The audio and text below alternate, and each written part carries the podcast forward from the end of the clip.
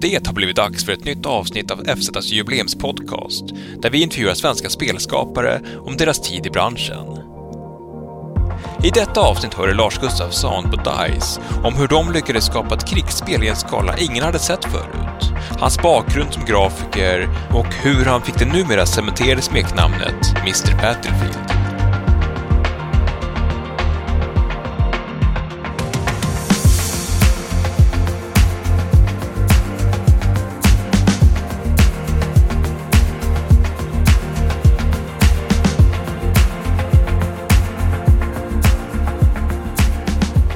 Ja, då inleder vi med den ganska stora frågan. Vad betydde spel för dig för 25 år sedan?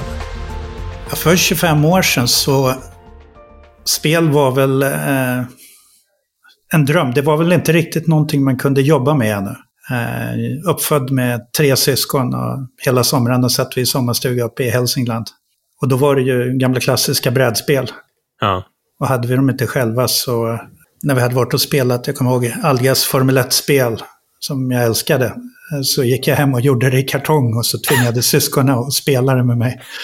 uh, så att uh, spel har alltid funnits där. Men ja. vi hade väl knapert, så det var aldrig sådär så vi hade datorer och konsoler. Det var en bror som hade Donkey Kong när det kom. Men det var ungefär det. Men vänner hade de ja. flesta konsoler och allting. Så att där hände det. Men jag, jag kom snarare från... Jag hade ett stort spelintresse genom vännerna. Mm. Men jag hade inte insett att det var något man kunde jobba med. Nej, det var lite som, som jag. Jag hade inte heller... Jag hade något gammalt Nintendo, men uh, alla kompisar hade datorer och kopplade upp sig på nätverk. Så jag, ja, det, var, det var det man gjorde. Man gick efter skolan hem till en kompis och, och, och parkerade sig där. Och ibland fick man spela också, men ibland satt man bara och, och tittade på. Liksom. Ja, exakt. Bästa kompisen han gav sig in på programmering så jag satt bredvid och läste i datatidningarna där koden stod för Moonalander eller någonting. Så jag satt och läste och han satt och skrev in det och sen spelade. och så, ja, du vet, man minns fortfarande de här tiderna när, när man läste tidningarna. Man låg och drömde om, om, jag minns fortfarande, som jag ofta sagt, vi läste en tidning om hur i framtiden så kommer världen vara hopkopplad. Att när flygplanen flyger, för jag älskade flygsimulatorer, när de bombar pansarvagnarna, det kommer sitta spelare i pansarvagnarna också. Jag kommer fortfarande ihåg det ögonblicket. det, det, är inte det som skapade Battlefield. Battlefield var, var grundat på annans håll i Codename Eagle. Men det kommer ofta tillbaka till mig hur, hur drömmar en gång i tiden blir verklighet. Vare sig ja. ta sig till månen eller eh, göra elbilar. Ja, precis. Men vad har du för favoriter från den tiden då? Mitten av 90-talet. Ja, om, om, jag tar en sån här gammal goding, så Scramble, om du kommer ihåg gamla Scramble. Även när man spelade på Vectrex, kommer du ihåg den gamla goda lådan? Japp. Eh, det var en sån här som, jag, jag vet inte, den bara fastnade i mitt hjärta och älskade att spela. Eh, men sen har det ju funnits mycket olika favoriter genom åren. Eh, men mycket sådana här defining moments när man började spela Doom och Wolfenstein. Eh, och plötsligt så öppnade sig en helt ny värld när ja. flygsimulatorerna gick från att vara sidoskrollande till att bli upplevelser. Ja. Eh, första gången man fick lyfta från ett hangarfartyg och försöka ta sig tillbaka och landa igen. US Navy Fighters var det.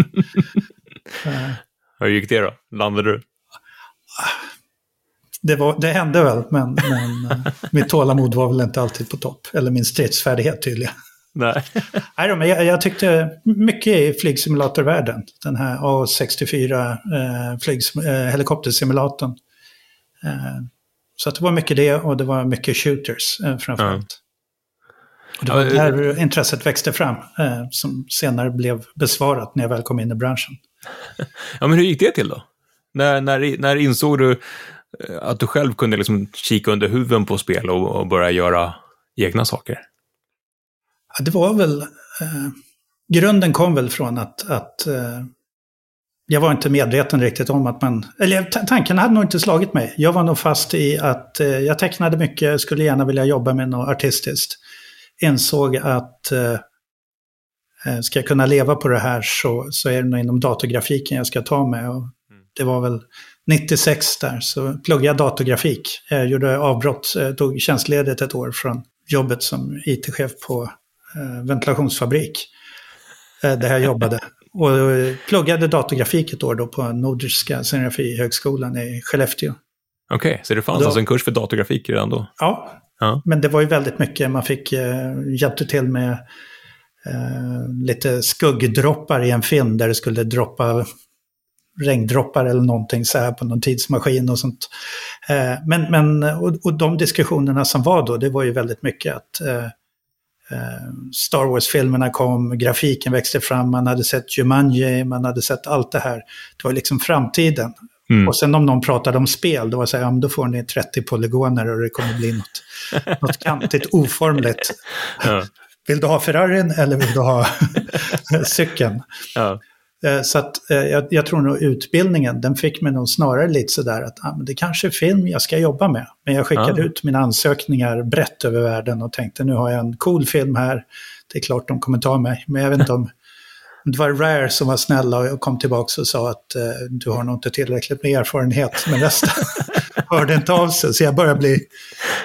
Jag började söka andra jobb, alltifrån IT-chef till... Jag tittade på någonting med vet, jobba med flödet från ritningar till, eh, till färdig folder när man sålde lastbilar.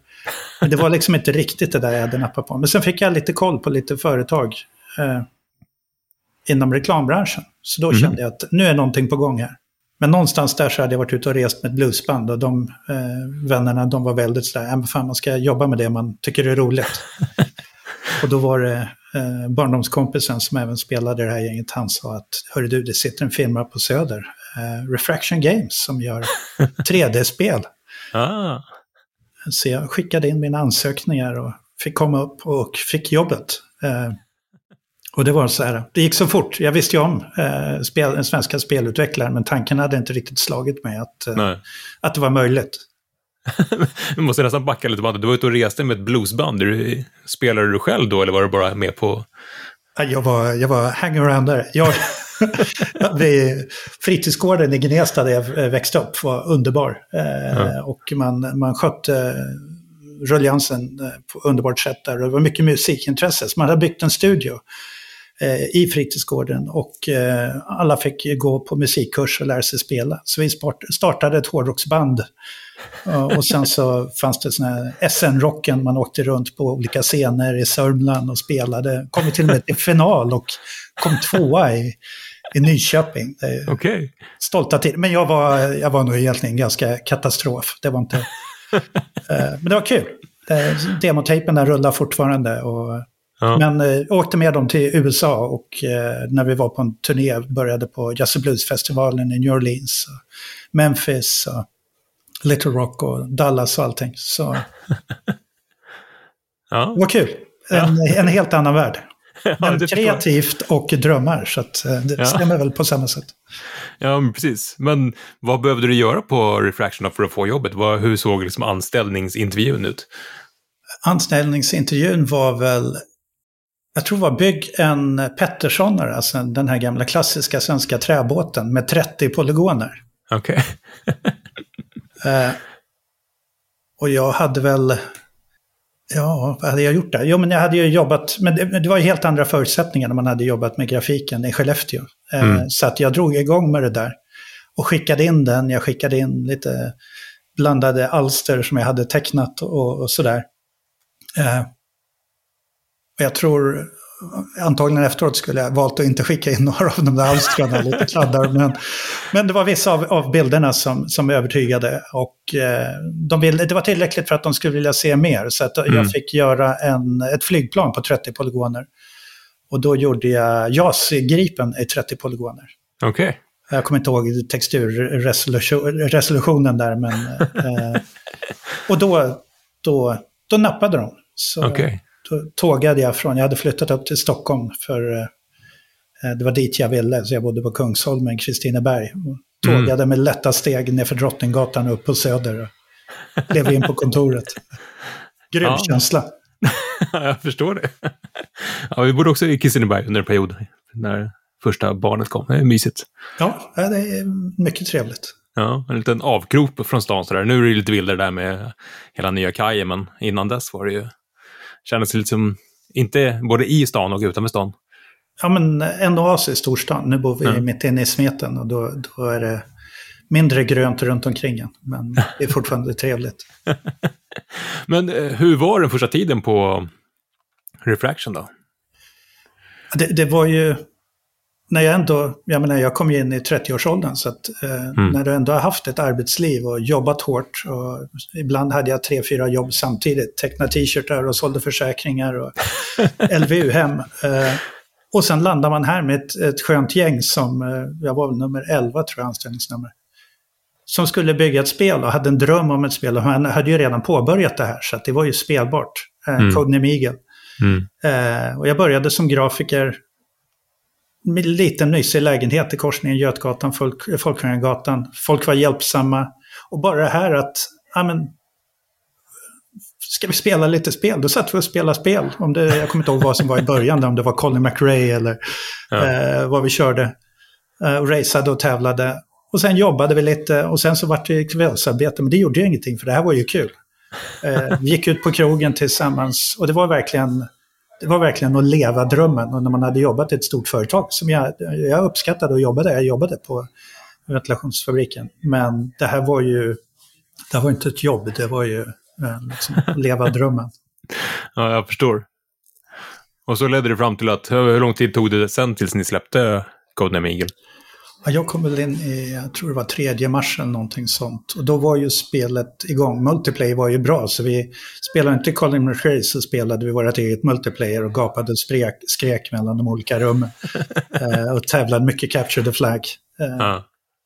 Eh, Och sen så kämpade vi på med single player som var mera eh, handcrafting och eh, att bygga en story. Eh, För Mm. det var en stor önskan från förläggaren att nej, världen är inte redo för multiplayer-spel bara.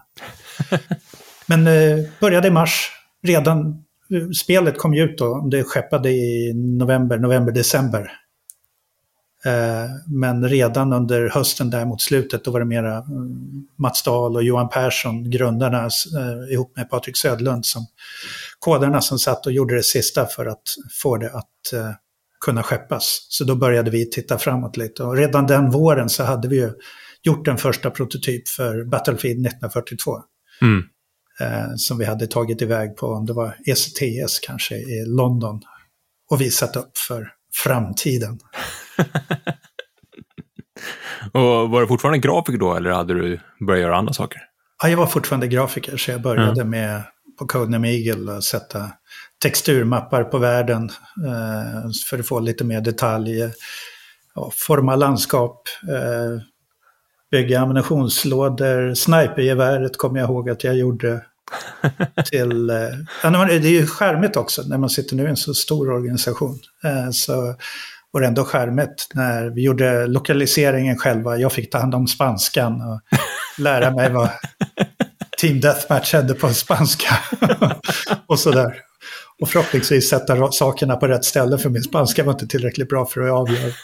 Men det, det, var, det var roliga tider på det sättet att det var inte så strikt eh, uttalat. Men jag var grafiker i hela kunden med el. Ja. Eh, det var först eh, under Battlefield som jag började byta roller. ja. Och när blev du Mr Battlefield? Ja, vid dopfuntet som liten. där Mina, mina föräldrar sa det här. Det, det var ödet. Det här lilla disastern han ska heta, Mr. Battlefield. Nej då, det var nog... Jag vet inte vad det smyg fram. Jag vet inte eh, om det började med ett, eh, ett skämt eller någon sån här rolig grej från marketinggänget eh, som de började med internt. Ja. Eh, och sen, så, sen har det smittat av sig. För, för det känns som ganska tidigt så var du den som, som, som ställde upp på intervjuer och jag hittade en intervju med dig på, på FZ från, från 2002, precis när ni håller på och, och färdigställer 1942. Ja, det blev så. Jag gick ju från grafikersidan till att julen där när jag skulle signa dealen med Electronic Arts. Mm. För vi hade ju letat förläggare i all evighet och vi blev av med våra kodare för de skulle göra eh, Rally Sport Challenge istället. Eh, Ja. Där hade vi en deal med Microsoft, vilket var säkra pengar. Eh, så då, då, då, då kunde studion leva vidare. Eh, under Ja. tiden då så letade vi förläggare. Och till slut så var det ju eh, Electronic Arts i Redwood Shores i USA på västkusten som sa eh, vi tror på er om ni kan leverera Codename Eagle men i andra världskrigsmiljö med 64 spelare då, då har vi en deal. Så eh, det var just det, julen 2000 så pappa bodde i Norge och vi firade jul där och då ringde Patrik Södlund dagen innan julafton och sa Lasse, vi ska åka över till USA, vi behöver ha en producer. Vill du ta rollen? Och eh, folket följer dig. Och jag tänkte, vad gör en producer? För vi hade inte varit så petiga med rollerna. så jag fick, jag fick ringa runt lite. Jag kommer ihåg, jag ringde Johan Döhl som en gammal, rö, äh, gammal räv från äh, äh, Göteborgskontoret, äh, ja. som då berättade lite vad en producer gör och vad som vore klokt att göra. Jag tror han rådde mig starkt från att ta jobbet. Men tjurskalle som jag är så, så tänkte jag, vad kan någonsin gå fel? Och eh, Patrik och jag var nog övertygade om att jag skulle kunna göra grafik samtidigt som jag på, på en viss del av min tid skötte producerjobbet. Mm. Men jag tror nog det var 150 procent av min tid som gick åt till producerjobbet, så det blev ingen mer grafik.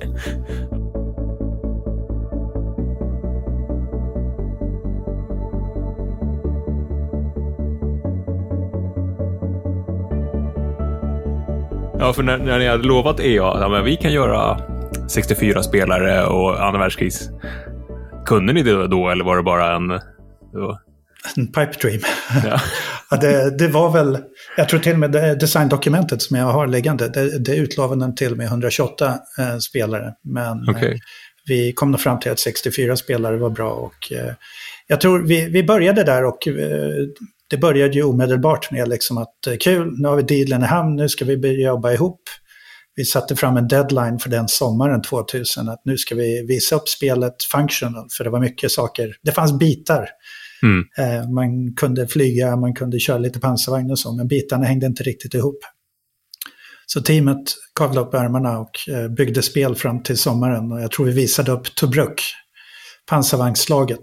Ja, just det. Eh, I Conquest Assault, ena laget anfaller och andra försvarar. Och som jag minns det så, så blev det en, eh, jobbiga samtal för att eh, pansarvagnarna, bitarna hängde knappt ihop, de hade inga tracks. Det, det, var mycket som liksom började skapa oro att eh, vet ni verkligen vad ni håller på med och kommer ni ta det här i mål i tid? Ja. Så vi förde täta diskussioner och de skickade över en kille som skulle gå igenom våra böcker och se om, om eh, vi hade huvudet rätt påskrivet och faktiskt kunde göra det här. Eh, för det hade redan varit snack om att vi skulle kunna skeppa den hösten. Okay. Men eh, det, det var snabbt visat att det inte gick att göra. Men jag tycker Nej. att jag menar Patrik och jag kommer ihåg Johan Persson satt med i mycket diskussioner och Mats och, och egentligen la ut så här har vi tänkt. Det är de här sakerna vi har framför oss.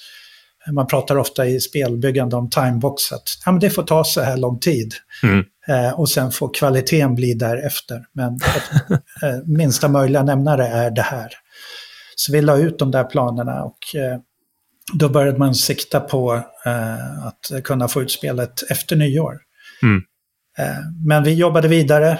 Efter nyår så, så insåg vi fortfarande att eh, nej vi är inte här. Så vi la nya planer. Jag kommer ihåg det interna skämtet ihop med EA eh, och, och gänget där som vi eh, fort, jag är fortfarande vän med, med, med folk där. Eh, det, även om inte alla jobbar kvar på EA. Mm. Men skämtet internt var väl D-Day or Die, så vi skulle, datumet för D-Day, det var då vi, vi skulle få ihop det här spelet. Mm. Och vi började kapa saker så att vi, vi plockade bort den ryska kampanjen. Vi eh, började minska ner scopet för att kunna göra klart det i tid. Mm. Och teamet jobbade på grymt bra. Jag har eh, nästan aldrig jobbat så hårt. Eh, vi åkte till USA och visade upp spelet i maj. Eh, eller Patrik och Johan och Mats. Jag kommer ihåg tidningsskriverierna innan att det här är ju... Det här gänget är verkligen någonting på stort på gång. Men mm. kan de leverera eller har de bara tappat det totalt? Ingen press.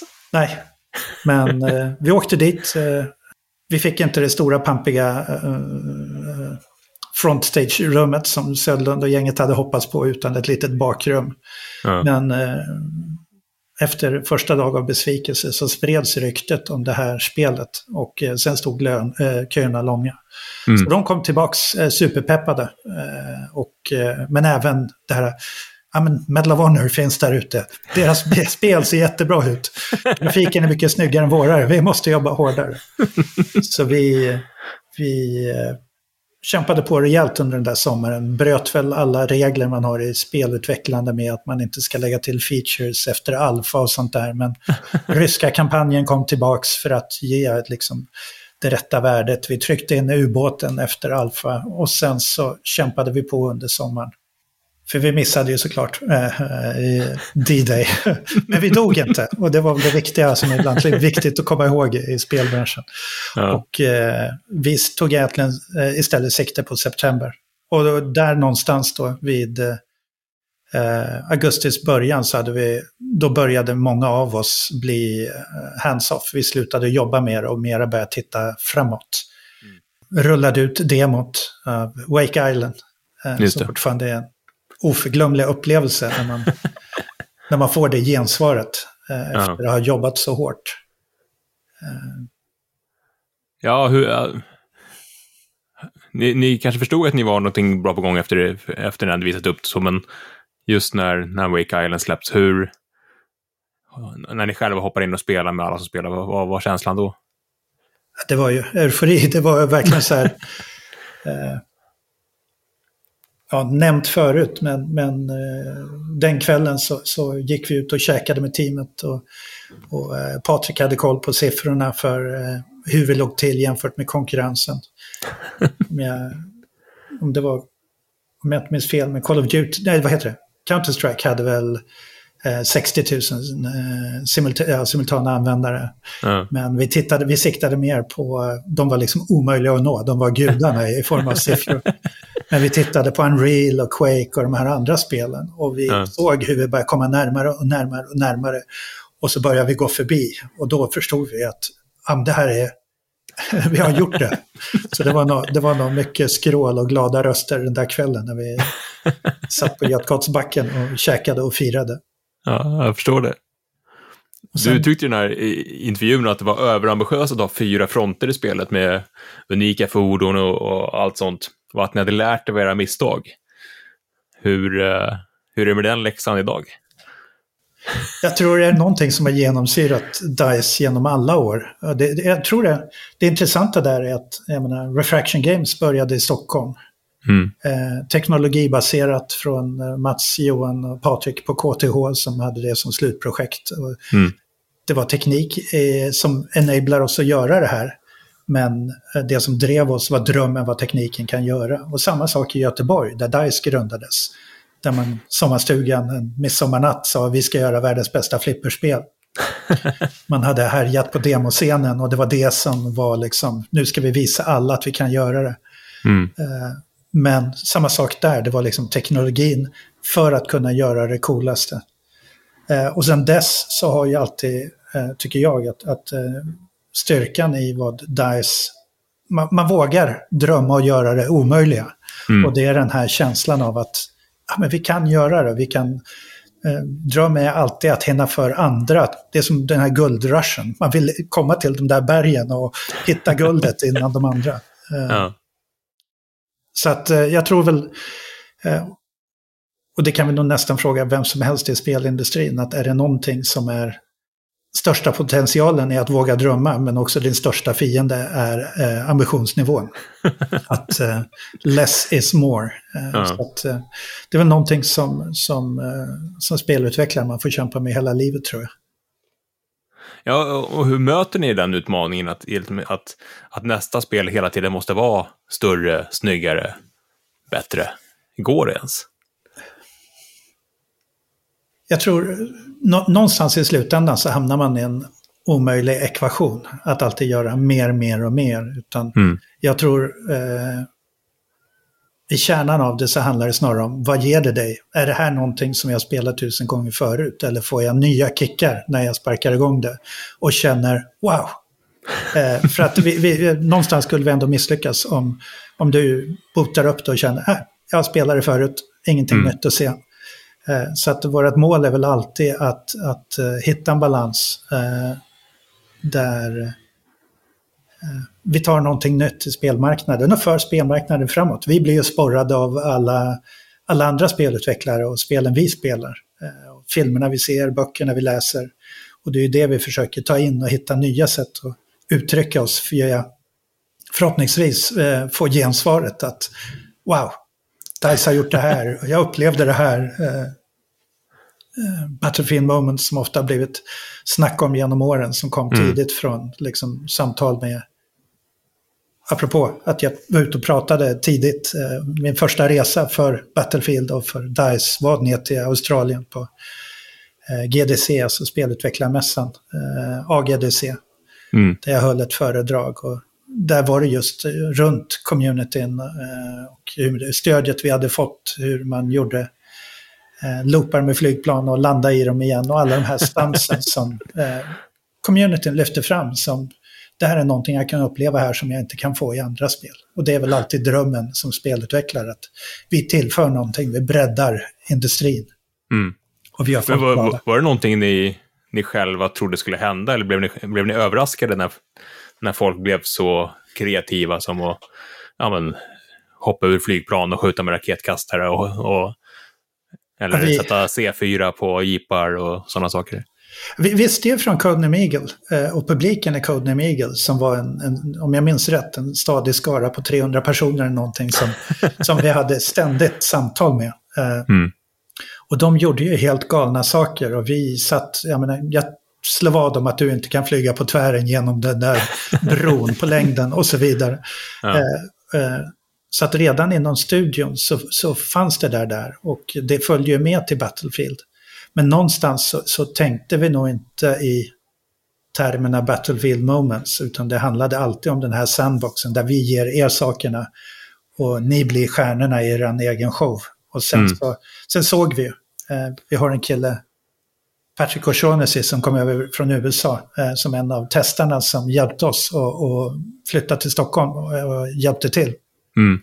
Eh, han är med oss än idag och, och är guru som sitter med våra fordon. Eh, och han var alltid den där jobbiga som alltid gömde dynamitpaxen inne i flaggbasen. Så när man trodde att man skulle ta flaggan för att capture the flag, då flög man i bitar. Eh, och just det här att folk har alltid gjort saker och vi hade mycket diskussioner i början om nej men nu har de gjort det här, eh, nu måste vi patcha bort det för det här förstör ju spelet. men ju längre tiden har gått så har det väl handlat om att, eh, att uh, ha is i magen och försöka se vilka av de här sakerna man gör förstör för alla andra spelare och gör spelet obrukbart eller folk mm. slutar att spela jämfört med de här sakerna är bara underbara och uh, let it go, let it flow. ja, men, ja, men det känns verkligen som ni, ni omfamnar det med, med de nya filmerna från det kommande spelet. Att ni verkligen flörtade med, med den fanskaran. Men för mig så pikade det någonstans med, med Battlefield Vietnam. Men när man kunde lyfta upp en, en pansarvagn med, ja, man får inte säga pansarvagn, man måste säga pansarfordon eller vad man nu säger, eh, med en helikopter och, att den kunde fortsätta liksom, skjuta medan man själv flög runt där och, och liksom skränade på eh, Rolling Stones eller vad det nu var. Det, det är sådana här minnen som alltid... Ja, ja men verkligen. Eh. Ja, nej, men det, jag tycker det, det där var ju roligt också. att eh, eh, jag menar, Man kanske har hört min röst genom många år när jag pratat med media och så, men det är ju så många människor som har kommit och gått genom året. Eh, och jag tror det är en nödvändighet för att ett, ett spel, en franchise, ska hålla sig levande och mm. fortsätta att utvecklas framåt. Eh, skulle bara eh, kloner av mig, alltså folk som har jobbat med det väldigt, väldigt länge, eh, sitta med det, då skulle det bli lätt eh, att det skulle stanna upp. Mm. Eh, och, och, därför har det varit kul med alla människor. I det här fallet så jobbade vi ihop med Sandbox Studios, eh, som de hette när de blev en del av DICE, DICE Canada. Mm. Eh, och de hade ju enorma drömmar och, och, lyckades leverera på det. Så det var många trevliga turer till London, Ontario, eh, där vi pratade speldesign och, och vi pratade faktiskt om det igår eh, internt med olika människor. Jag pratade Vietnam. Vi pratade eh, Air Fly Zones där och sen så pratade vi även pratade med en annan människa om eh, deras eh, första bidrag med Secret Weapons of World War II som var expansionen till 1942. Som också hade en enorm lekfullhet i sig med jetpacks och mm. raketer man kunde flyga men inte äh, kunde landa och så vidare. så det var äh, roliga tider och det är väl det här som, som vi alltid försöker sträva efter. hur kan vi ge folk så mycket möjligheter att skapa coola moments? Ja, och jag blir ganska ofta förvånad över folk som, som, som kan irritera sig på ja, men saker som i, i trailern när de hoppar ut ur ett flygplan och skjuter raket. Att, ja, men Battlefield för mig är någon form av simulator eller verklighetstrogen medan det, det, känns som att Battlefield alltid varit det lekfullheten och jag vet att du uttrycker det också i den här gamla intervjun att, ni, att, det, att det roliga går före det historiskt korrekta. Ja, Jo, vi, vi... Redan när vi gjort klart Battlefield 1942 så satte sig, om jag minns rätt så var det jag och Johan Persson och, och skulle skriva ner liksom The Battlefield Pillars. För vi mm. skulle börja bygga Battlefield 2 och vi måste vara klara på om vi ska kunna bygga det här spelet igen. Eh, grunden när det ska kännas Battlefield, vad är viktigt? Och då hade mm. vi tio pillars som var Oh, nu, nu får jag blackout bara för det. Eh, men i, i, i, det här Easy to learn, hard to master. Det var, I det här fallet så är det uh, fun over realism. Mm. Uh, men perceived realism uh, är mm. någonting vi har pratat mycket om. Så du ska uppfatta det som um, det här känns som the real deal, men mm. ändå är vi tvungna att göra valet så, så måste det i slutändan vara ett roligt spel. Ska man vara krass så har ju planen flugit saktare än vad de gör i verkligheten för att vi vill knyta ihop eh, luftfordon med markfordon. Eh, vi har tummat på mycket regler och i slutändan så, så tror jag redan när vi började med Battlefield 1942 och vad som gjorde det så magiskt, det var att, att hamna på en arbetsplats där alla drömmer samma dröm. Vi hade mm. sett samma filmer, det var eh, Bron över floden Kwai, det var Private Ryan, det var eh, Kellys hjältar som vi ofta pratar om. Eh, och vi vill skapa de här, det handlade om att leverera på en, en, upplevelse. Det känns som jag är i de här filmerna, få uppleva de här luftstriderna, pansarslagen och allting. Och det var det som, som liksom drev oss. Och det är det ju fortfarande idag. Nu har vi mm. mycket mera möjligheter med bättre datorer, konsoler och allting och, och större företag. Eh, men eh, det är fortfarande en, eh, som jag ser ofta i forum och så, att eh, jag vill ha den galna sandboxen, jag vill hitta på nya stunts, jag vill ha total militär immersion. Och jag tror ja. vårt jobb blir alltid att försöka hitta möjligheterna eh, till båda två. Att när vi tar ett screenshot, när vi gör våra trailers, då säljer vi verkligen fantasin av att vara i det kriget, i fötterna, eller i fötterna, i, i skorna på de soldaterna. Ja. Eh, eh, men när vi sen släpper loss det, Eh, om vi tittar på våra trailers till Battlefield 1 till exempel. Eh, som, som jag, jag, är väldigt stolt över. Jag är stolt över alla våra spel. Men eh, mm. som en exempel där sen så ser vi communityn då, som går loss och rider på hästar och har killar med, med eldkastare stående på dem och sprayar. vilket kanske inte skulle ha passat i trailern, men, men eh, det är spelarnas spel när det väl kommer ut. Och ja. Eh, det är underbart att se.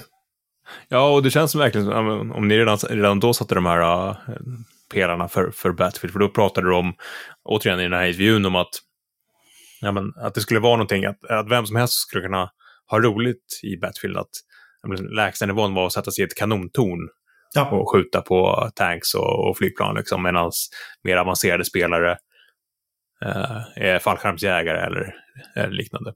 Men hur, hur svårt är det att hitta den balansen i tillgänglighet men samtidigt djup? Ja, det är en svår balans där. Jag, jag menar, vi har, ju, vi har ju hela skalan på studion. Jag har väl aldrig sett mig själv som en Twitch-shooter. Jag har haft eh, förmånen att få jobba med Battlefield och i Battlefield så känner jag mig hemma. Att jag kan hjälpa till att reparera fordon, jag kan heala. Nu, nu så dålig är jag inte i Battlefield utan jag kan, jag kan lägga bra till på scoreboardsen. Ja. Eh, men eh, jag tror att det har varit styrkan och det hör jag från många att, att just eh, ge roller som eh, ge dig möjligheter att bidra och känna dig viktig på slagfältet utan att du behöver eh, vinna i den där Twitch-fighten. Vi har ju liksom S i studion som ja, Florian Drugsy som är gammal Battlefield-mästare. Mm. Och, och, eh, alla jublar när de lyckas eh, ta ut honom. Men, men, det är inte de förhoppningarna man har när man går in i speltesten. Men då, då, då, finns den här bredden och de här mångfacetterade djupen som jag tycker är en stor styrka. Mm.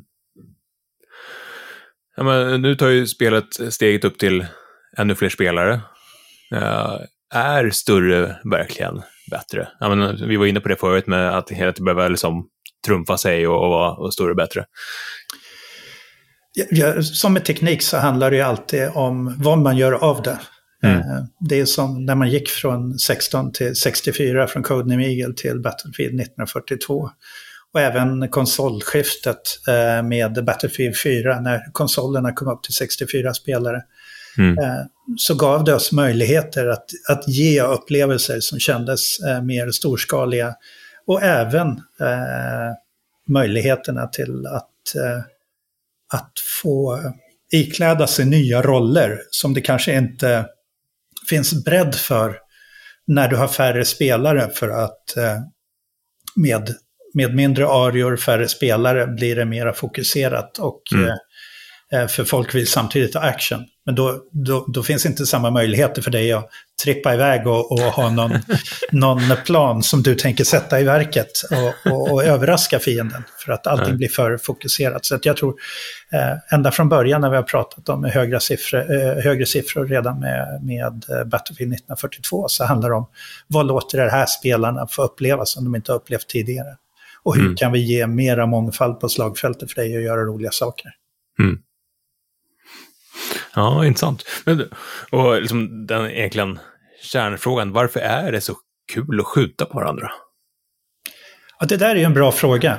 Eh, mina föräldrar de var på mig när jag var liten när jag bara byggde, eh, byggde mycket plastmodeller, dioramor, eh, allting krigsrelaterat.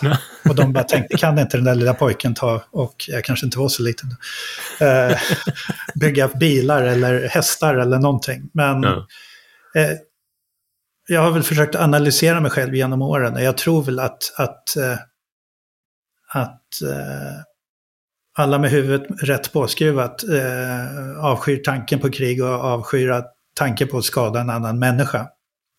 Men att precis som att drömma om att få vara Stålmannen och slå bovarna på Eh, på truten eller, eh, och få göra andra heroiska dåd eh, så får man ju, eh, och det är väl det som jag tycker har varit kärnan i Battlefield, återuppleva de där ögonblicken som du har sett svettiga hjältar klara av från John Wayne på liksom, eh, Iwo Jima eh, och framåt. Att få uppleva de ögonblicken. Men nu är det jag som gör det och jag kan göra skillnad. Eh, och det är samma sak som vi har haft eh, diskussionerna om destruction, att varför är det så kul att förstöra? Och där fick jag ju svaret när mina söner växte upp och vi satt i sandlådan och byggde lego. Och eh, byggandet kanske pappa fick sköta, men destruction, det, det, där ville alla vara med. jag hade precis samma upplevelse här om, här om veckan när vi var barnvakter åt eh, eh, systerson som är två år. Just det, sitta i sandlådan, bygga någonting, det slås ner, bygga upp igen, det slås ner. Det är, det är någonting ja, men primalt nästan i det där att, jag vet inte om det är att man på något sätt förstår att man kan påverka världen, eller vad det ja. är. Det är väl en, eh. en känsla av makt, man får vara gud för en liten stund.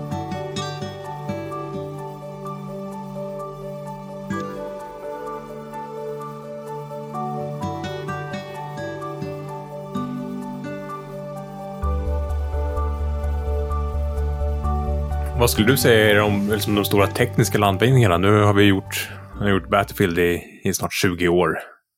Eller i 20 år. Vad, ja. vad, är, vad är det som har, har gjort ert liv lite lättare, lite, lite roligare?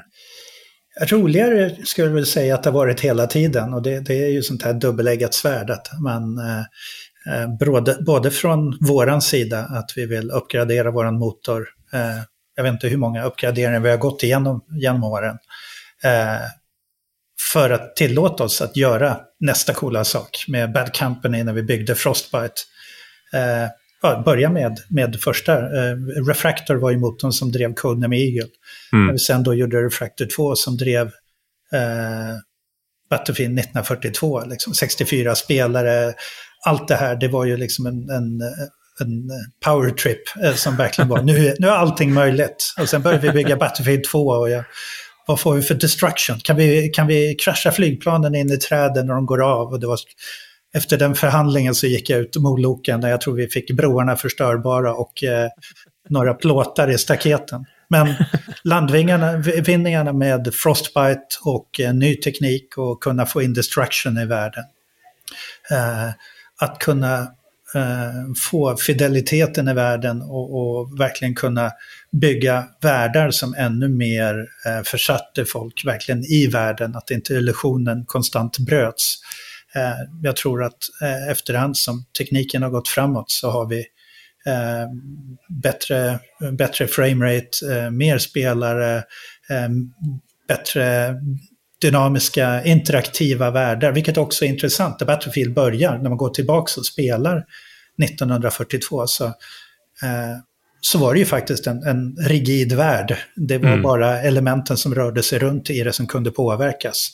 Medan tar du bara ja, Battlefield 5 eh, så är det ju eh, en helt annan värld i, i, form av interaktivitet. Där vi gradvis har eh, gått ifrån, vilket om man får slå på sin egen trumma, finns i många andra spel. Att du har vapnen, du har dina traits, du har dina gadgets, eh, du har ibland fordon, men världen är mer än kosmetiskt interaktiv. Inte så stor del av din toolbox, eller ditt, ditt, ditt eh, din arsenal för att ta ut fienden. Eh, men det är det jag tycker om vad jag lyckats med genom åren, att eh, det finns många sätt att lösa ett problem. Eh, gå in och utsätt dig själv för att kanske bli dödad när du ska jaga upp fienden eller skicka in bombare och bomba ner huset. Eller eh, alla olika varianter. Så att eh, den där lekfullheten och problemlösningen tror jag är en styrka som ger eh, folk, folk eh, många mer timmar i Battlefield just mm. för att eh, det finns fortfarande möjligheter jag inte har provat. Nej. Nej, jag, jag minns det så väl just med, med Bad Company, att man i, istället för att gå in och försöka aptera en bomb i, i Rush så kunde jag bara sänka huset istället. Det var ju mycket lättare än att försöka liksom, utsätta sig för, för någon och stå liksom, och försöka sätta en bomb. Det var bara att sänka huset istället. Det var ju mycket enklare. Och ännu och just den, just den känslan var ju helt fenomenal. N när blev du senast liksom så eh, exalterad när liksom, var, eh, ja, i, i, din yrkesroll, du är, du är kanske inte lika hands-on längre, men när, när såg du någonting i, i Battlefield som var så här, ja det här, det här slår an mig? Oj, oj, oj. Eh, ja, nu är det alltid svårt att veta vad jag ska hoppa på. Men, men eh, den som omedelbart, eh, nu blir det för långt tillbaka i tiden, men, men eh, du vet, saker med Battlefield 1, när vi sa, nej men hästen, nej men det har vi inte tid, pengar, råd, möjligheter att göra. Men i slutändan så, så kliver teamet fram som hjältar och gör det. Eh, när eh, zeppelinaren Uh, nej, men vi kan inte få den krascha var som helst. Vi gör något, den åker ut i, i bakgrunden och kraschar. Mm. Men när vi i slutändan får ihop det och man ser att det tickar, då får jag samma kick som när vi gjorde 1942. Jag flög över Wake Island och bara såg, att det funkar ju, det är ett storskaligt krig. jag tycker med, och även det här med att man blir utmanad. Uh, det var länge sedan som jag jobbade liksom hands-on med motorn, men jag jobbar ju dagligen med folk i att skapa upplevelserna och, mm. och eh, ibland hålla mig undan för att eh, de vet bättre.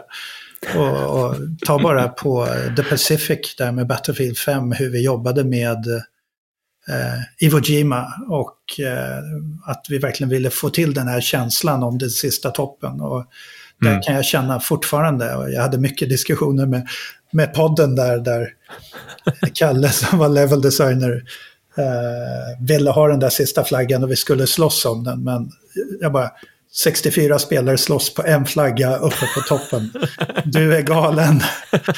Men eh, han sa, det kommer bli bra, trust ja. me. Och det blev bra. Och eh, den känslan när vi fick de episka striderna där uppe och lyckas ta det. Mm.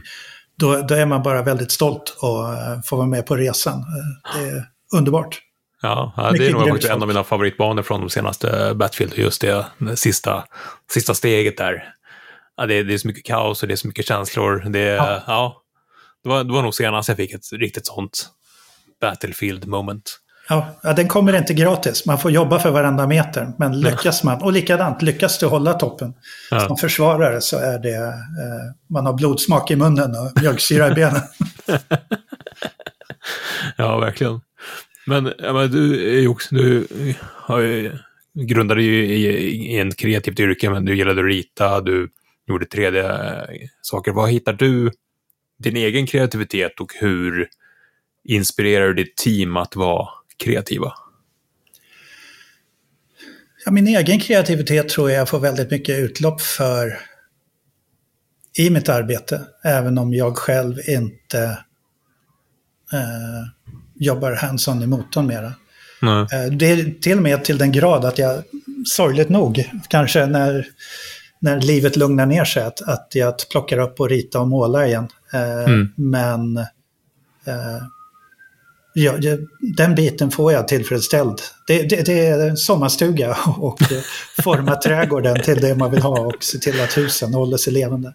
Men just eh, i det dagliga arbetet med teamet så handlar det väldigt mycket om att, att, eh, att få alla att se samma bild av spelet och framförallt att lyfta fram de ansvariga för de olika områdena och, och, ge dem utrymme för att, eh, att förverkliga sina drömmar inom ramarna för vad vi har satt fram. Mm. Så att eh, det, för de som är föräldrar så kan man nog förstå liknelsen med att det blir lite, man pratar ofta om sådana här idrottsföräldrar, att, att, mm. eh, att föräldrarna ska sitter och hoppas att eh, sonen eller dottern ska bli fotbollsproffs, för man kommer aldrig riktigt dit själv. Eh, men det är det där, eh, man, man eh, om man kommer över den biten så, så, handlar det verkligen om att man lever genom sina barn väldigt lätt. Att man, man mm. delar mm. glädjen i deras framgångar. Och jag tror att, att eh, ju mer jag kan göra mig själv osynlig och obehövd och se till att teamet rullar på bra och eh, och få de här framgångarna, då, då mår jag bra av det. Och det, det, det, är liksom, det är mina... För att jag ser ju, jag är med hela vägen i diskussionerna. Mm. Eh, sen så måste jag låta andra ha, ha tankar om vad det blir bäst i det här vad blir bäst i det här. Och så får jag bara i nödfall säga att vi kanske, har ni tänkt på det här, har ni tänkt på det här? så att, eh, mitt mål är att göra så lite som möjligt. Då har jag gjort mm. mitt jobb väldigt bra. det låter som en ganska bra tillvaro ändå. Göra så lite som möjligt. Därför jag kallas för Latte Gustafsson. det, det är så du går runt med en latte i handen och ja. nickar instämmande. Ja, nu är jag hård mot mig själv, men... ja, men det är, det är svårt att vara ödmjuk på det viset.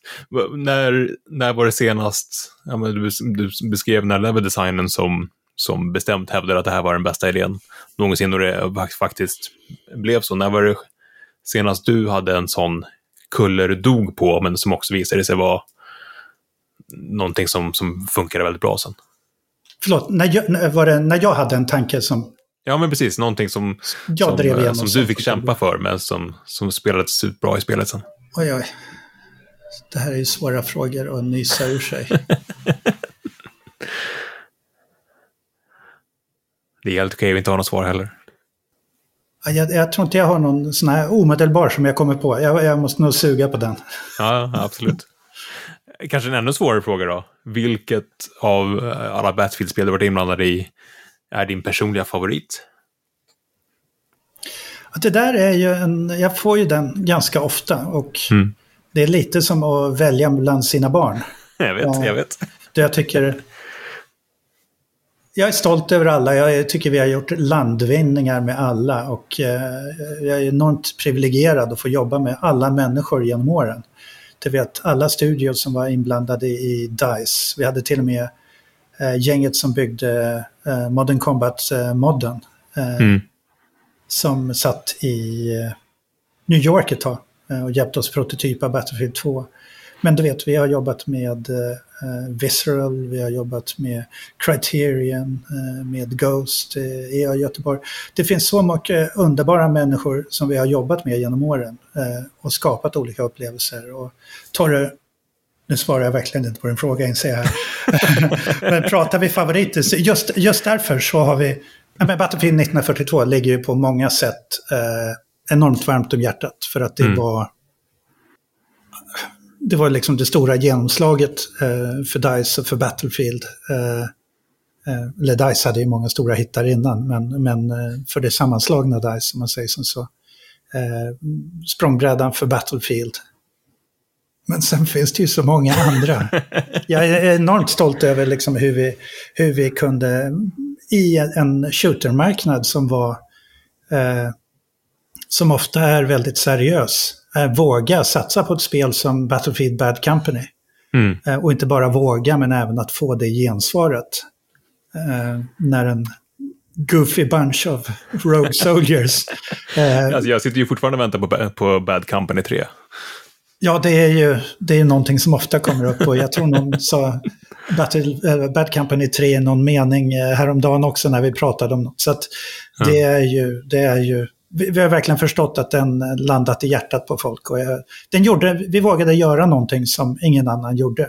Mm. Jag tycker, jag menar, grymt imponerad av eh, Battlefield Heroes som var kanske det, det, det största felet var att den kom ut för tidigt. Eh, det, var, det var faktiskt min följdfråga. Att, ja. det, det, det är ju den kanske mest udda frågan i Battlefield-sammanhang. Och det känns som ett, ja, men, med, med, dagens ögon så hade det ju varit perfekt. Ja. ja. Ja, det är ju det. Det, det är ju det som är svårt. Att, mm. Det är som att födas och springa samtidigt som uh, Usain Bolt har sin storhetstid. det, det, kan vara tufft och det är likadant om du kommer ut eller för tidigt eller, eller för sent. Uh, mm. Jag vet hur vi med Battlefield 2142 såg, vad hette det då? Enemy Territory, hette det Quake Enemy Territory som kom ut? Ja, ja precis. Uh, och vi kämpade som djur för att kunna komma ut innan det spelet för att eh, vi ville inte liksom komma eh, i kölvattnet och missa liksom, eh, att ta, ta någonting nytt. Nu, nu skilde sig spelen rejält åt, men jag tror det, det där är alltid en svår punkt när spel utvecklas under flera år. Mm. Och eh, eh, det är svårt att förutse vad alla utvecklare där ute gör. Eh, men eh, har du otur då kommer någon och, och stjäl showen framför näsan på dig. Eh, och du blir ihågkommen som tvåa. Ja. Vilket inte är illa, men, men man glömmer ibland hur många som spelar spelen, även om de inte får alla stora headlines. Och, och tänk på alla spelutvecklare som kanske aldrig får några spaltmeter, men som Nej. har eh, försakat eh, familj och eh, mycket för att få ut den här drömmen. Och det finns mm. folk som ser det spelet som det bästa spelet, men eh, det når inte nyhetsspalterna. Så jag tycker hatten av för alla som kämpar där ute och för alla som hyllar spelen de gillar.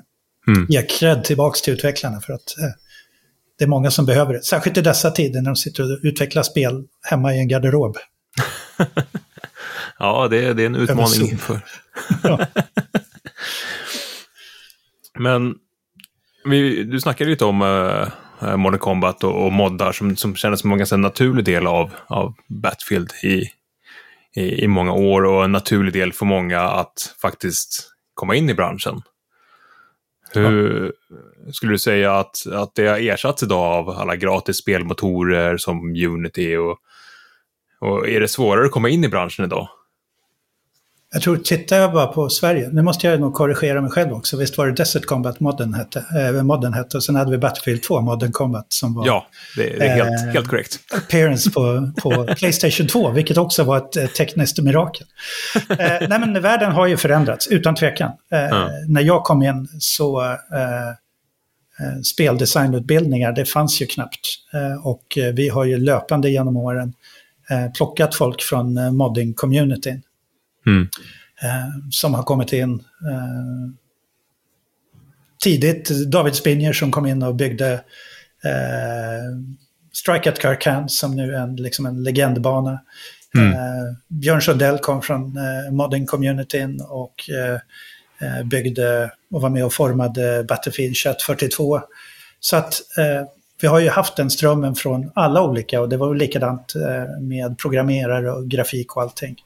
Men efterhand när det blir större företag du inser att eh, du måste bli mera eh, produktionen måste bli mera beräknelig. Och eh, även när du får ett större namn så har du ett större urval. Mm. Eh, så har ju utan tvekan urvalsprocessen blivit lite hårdare. Att eh, eh utbildningar och är du programmerare från KTH och så vidare och så vidare så, så blir kraven högre. Men med det också så, så, finns det ju utan tvekan roller och ofta kommer folk in, till exempel genom QA, alltså testavdelningen. Mm. Eh, som visar framfötterna och passionen för spel. Så att eh, man ska inte ge upp drömmen att inte kunna ta sig in. Men eh, vad det handlar om väldigt mycket det är ju att eh, det har kommit så mycket mer spelutbildningar i Sverige eh, till exempel och i, runt världen. Att eh, det finns väldigt mycket folk nu som när drömmar att ta sig in här. Mm. Jag har en son hemma som sitter och modellerar för fullt på dagarna, eh, i tre eller på kvällen, eh, för att kunna ta sig in eventuellt i framtiden. Så att mm. fortsätt och, nära de där drömmarna och vi, eh, vi letar ju alltid efter nya talanger och det gör ju hela spelbranschen. Så att har man bara huvudet och is i magen så fortsätt kämpa. Ja. Ja, det låter ändå hoppfullt. Och en serie som Battlefield som har funnits i, i 20 år, i, en spelbransch som är enormt ombytlig. Men när 2142 kom ut så, så var det, det kunde vara konkurrens mot Quake eller det kunde vara Medal of Honor. Idag är det konkurrens mot eh, gratis Battle spel Hur, hur svårt är det i din position att inte liksom springa efter varje ny trend och, och istället gräva där man står om du förstår vad jag menar? Ja, men det är väl... Det är väl... Eh, det kommer lite tillbaks till eh, en viss del, eh, svar på frågan handlar ju om, eh, vi har ofta fått frågor genom åren i intervjuer om liksom, hur ställer ni er mot den här och den här konkurrenten. Och i slutändan, mm. som jag sa förut, så, så blir vi ju enormt sporrade. Ibland eh, grymt stressade av, av eh, hur marknaden tar sig framåt och, och var folk hittar eh, nya möjligheter. Eh, det sporrar ju oss att göra bättre. Så att, och jag tror väl att precis som en löpare så gäller det att fokusera på sin bana. Man ska vara mm. medveten om eh, hur de andra är förberedda inför loppet. Men i slutändan så måste du se till att leverera på vad du förutsätter dig och till dina styrkor. Och det är ju där som är den, den eh, svåra avvägningen att eh, vilka trender hoppar vi på? När hoppar vi på trender? När blir trenden någonting som vi till och med missar och nej men vet du vad, det där, det där vart ingenting, vi, vi, vi hoppar över det där. Men vi har någonting spännande på gång här borta. Så att det där är ju någonting som, eh, som företag och som eh, kreativ studio och även hur vi jobbar ihop med EA som som man hela tiden för de här frågorna. Liksom. Mm. Inte bara här och nu, men vilken studio vill vi vara om, om två år, om fem år? Eh, och det är ju diskussioner vi har haft ända sedan Battlefield 1942 där det var liksom, ja det här gick ju bättre än väntat men vi kan inte lägga alla äggen i samma korg, vi måste göra fler saker. Och vi, mm. eh, så att eh, det är väl viktigt, eh, särskilt när det är en studio som kanske har möjlighet att göra lite mer. Mm. Men trodde du för 20 år sedan att du fortfarande skulle sitta med, med Battlefield? Nej, ska jag vara ärlig så hade jag nog inte tänkt eh, för eller emot överhuvudtaget. Utan jag har nog varit, jag, har nog varit väldigt mycket i nuet. Och ja. sen så utan tvekan så har, har folk eh, både ifrågasatt min, min, min, hur frisk jag är i huvudet som, som jobbar med samma serie i 20 år och fortfarande verkar njuta av det. Eh, ja. men, men det är ju verkligen för att eh, eh, lärt känna så många människor, tekniken utvecklas, mediumet utvecklas, så ingen dag är ju, inget spel är ju som det förra spelet. Och nu tappade jag tråden på vad vi var i grundfrågan där. Eh, Nej, men om du, om du tror du skulle arbeta med, med ja. Battlefield eller spel överhuvudtaget 20 år senare. Ja, och, ja. och eh, jag menar, ja, jobbar man i branschen och sen så får man ju frågor om ska du inte prova det här och ska du inte göra det här. Men, men jag har väl känt att så länge det här ger mig de här fixarna som vi just pratade om, eh, mm. stå där på toppen på eh, Iwo Jima, överbevisad av smartare människor om vad vi ska göra och slutresultatet blir bra. Då, ja, då är jag glad och då handlar det inte om borde jag jobba med något annat för att jobba med något annat skull. Utan så länge jag känner att jag utvecklas som människa och mm. eh, att jag eh, förhoppningsvis tillför någonting till studio och franchisen, då eh, tutar jag på. Låter som en gammal pilsnerfilm. Exakt. Ja. ja, men superbra. Jag tror jag har fått svar alla på, på, på alla mina frågor och, och funderingar. Vad trevligt. Ja, ja men stort tack att du tar dig tid på, så här på kvällskvisten och, och, och snacka. Jag vet att det, är, att det är bråda tider för er nu. Bråda tider i tomteverkstan, men, eh, nej, men det, det är roliga tider. Och, eh, men samtidigt så var det väldigt kul det här att få chansen att prata och, ja. och eh, blicka tillbaks lite. ja, men få lite perspektiv på hur långt ni har kommit på, på de här 20 åren. Jajamän. Stort lycka till med, med lanseringen. Tusen tack hörru. Eh, ja. Underbart. Ja. Ta hand om dig. Detsamma. Okay. Tack hej. Hej då.